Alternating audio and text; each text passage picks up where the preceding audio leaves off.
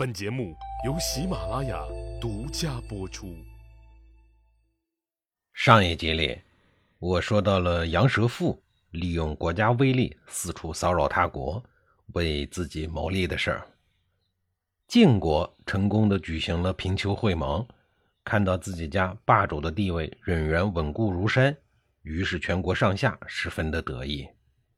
但是晋国国君仍然感到有一点美中不足。那就是鲁国国君鲁昭公没有及时参加，于是杨蛇父假公济私，寻衅于鲁国，并擅自逮捕了鲁国上卿季平子。他这样做是想一举两得，既可以谢国君之愿，又可以从中大捞一把。他命令士兵用厚厚的黑布围起了一个牢房，把季平子囚禁了起来，这让鲁国感到很丢面子。鲁国感觉到杨蛇父这是要滋生事端的先兆，不知意欲何为，不免呢有一些害怕。他们知道杨蛇父贪得无厌，后来就带着绸缎和食物来见杨蛇父。杨蛇父让手下人收下礼物，允许鲁国人探监季平子，但是呢，就是不肯放人。这是典型的收钱不办事儿的行为呀。是属于坏到了极致的那一梯队的人了。不得不说，杨蛇父是一个见利忘义的小人，因为他所关押的季平子，就是当年曾保护他躲过了杀身之祸的季武子的孙子，曾经陪着他游泰山观秋水的那个人。杨蛇父不念旧恩，得了贿赂，仍然不放人，最后竟然把季平子押回了晋国。这在鲁国上下引起了很大的震动。鲁昭公亲自到晋国求情，却被晋国的军队阻挡在了黄河边上，不准进入晋国。这件事在晋国引起了一些议论，认为鲁国也是一个大国，这样做会严重损害两国关系，对晋国霸主地位将产生不利的影响。何况。人们对杨蛇父假公济私、忘恩负义的做法议论纷纷，许多大夫都嗤之以鼻。晋国的霸道行为引起了鲁国的强烈不满，晋鲁矛盾一时激化了。而这时，晋国也遇到了来自另一个大国的挑战，那就是南面的楚国。这个国家地大物博，人才济济，对晋国的霸道行为十分的不满。有意和晋国再次争霸，楚国先后出兵灭掉了晋国的友邦陈国和蔡国，锋芒直指晋国。这对于晋国在中原称霸是一个直接的挑战。要想保住霸主的地位，晋国必须夺回陈蔡两国。晋国计划出兵攻打楚国，但晋鲁矛盾的激化造成晋国两面用兵，军事上十分的被动。晋国决定首先缓解鲁国的矛盾，为此，韩起决定释放季平子，着手改善晋鲁两国的关系。鲁国历来是礼仪之邦，把声誉看得很重。晋国想抓就抓、想放就放的霸道行为，遭到了季平子的反抗，他死活不肯回国。他向晋国慷慨陈词，说自己无缘无故的被晋国逮捕，使鲁国蒙受耻辱。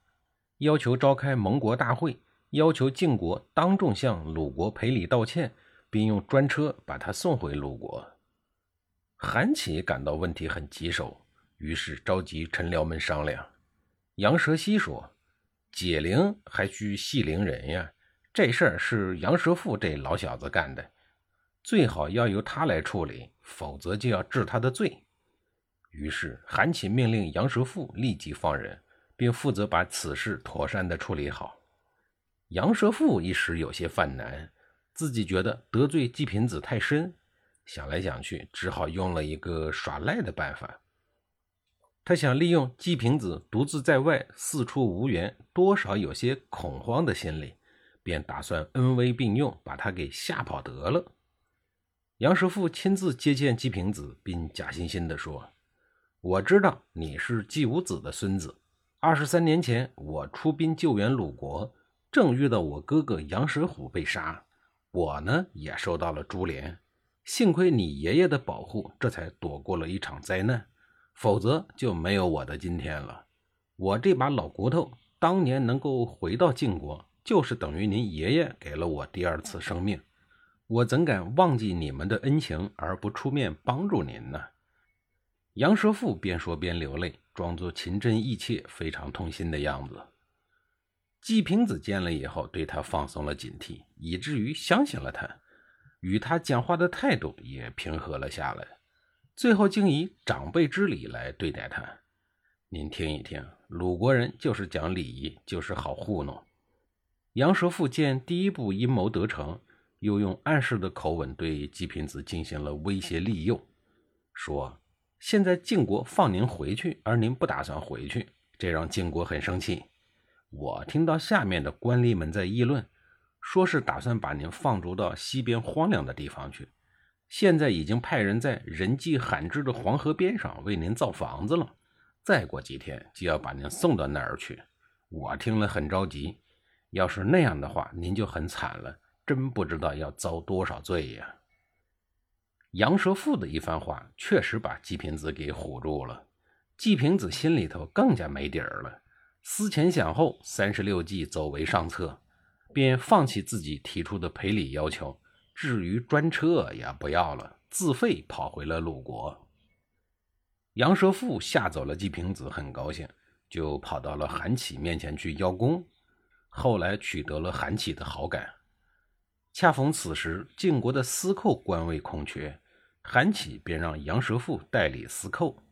于是，杨蛇父轻而易举地取得了晋国的刑狱诉讼大权。这一下，他的行为更加的有恃无恐。杨蛇父代理司寇不久，韩起便把提出诉讼多年而一直没有解决的贵族之间的一桩土地纠纷案交给他来处理。这件案子的原告屈胡庸与被告庸子是兄弟俩，他们是同父异母，都是在晋国有地位、有影响的人物。这一起官司起源于雍子的贪婪，案情十分的清楚，但是韩起世故圆滑，一直拖着不予处理。屈活庸和庸子都是楚国人屈巫之子，屈巫知道是谁吧？他的大名之前前文提到过多次。就是从楚国跟着美丽寡妇夏姬跑到晋国来效力的那一位。屈巫自己能力过人，儿子们的能力也不差。跟着他来到晋国的屈胡庸被任命为晋国驻吴国大使，协助吴国搞外交，还帮助吴国训练军队，做强吴国，以此来削弱楚国。另外一个儿子雍子的能力也不差，在公元前五七二年。晋悼公组织的晋楚两国彭城战役中也立了大功。当时晋国联军被楚军困于彭城附近的米角之谷，联军虽然困兽犹斗，但军心涣散，已显败绩。就在晋国联军即将土崩瓦解的时候，机智善战的雍子力挽败局，以自己的亲兵为主，重新组织了一支兵马与楚军对抗。他是楚国人，知己知彼，熟知楚军的一套战略战术，巧于用兵。第一步，他巧布战阵，以少胜多，击溃了楚军；第二步，他借势重整晋国联军，乘胜出击，一举夺回了彭城；第三步，他指挥军队马不停蹄跟踪追击，收复了彭城东边的几个小国。雍子为晋国立下了千秋功业，成为了晋国的英雄。年轻有为、刚刚上任的晋悼公论功行赏，把蓄意之地赏赐给了雍子，并任用雍子为自己的谋士。下一集里，我继续给您讲屈巫死了以后，他的两个儿子打得头破血流的事儿。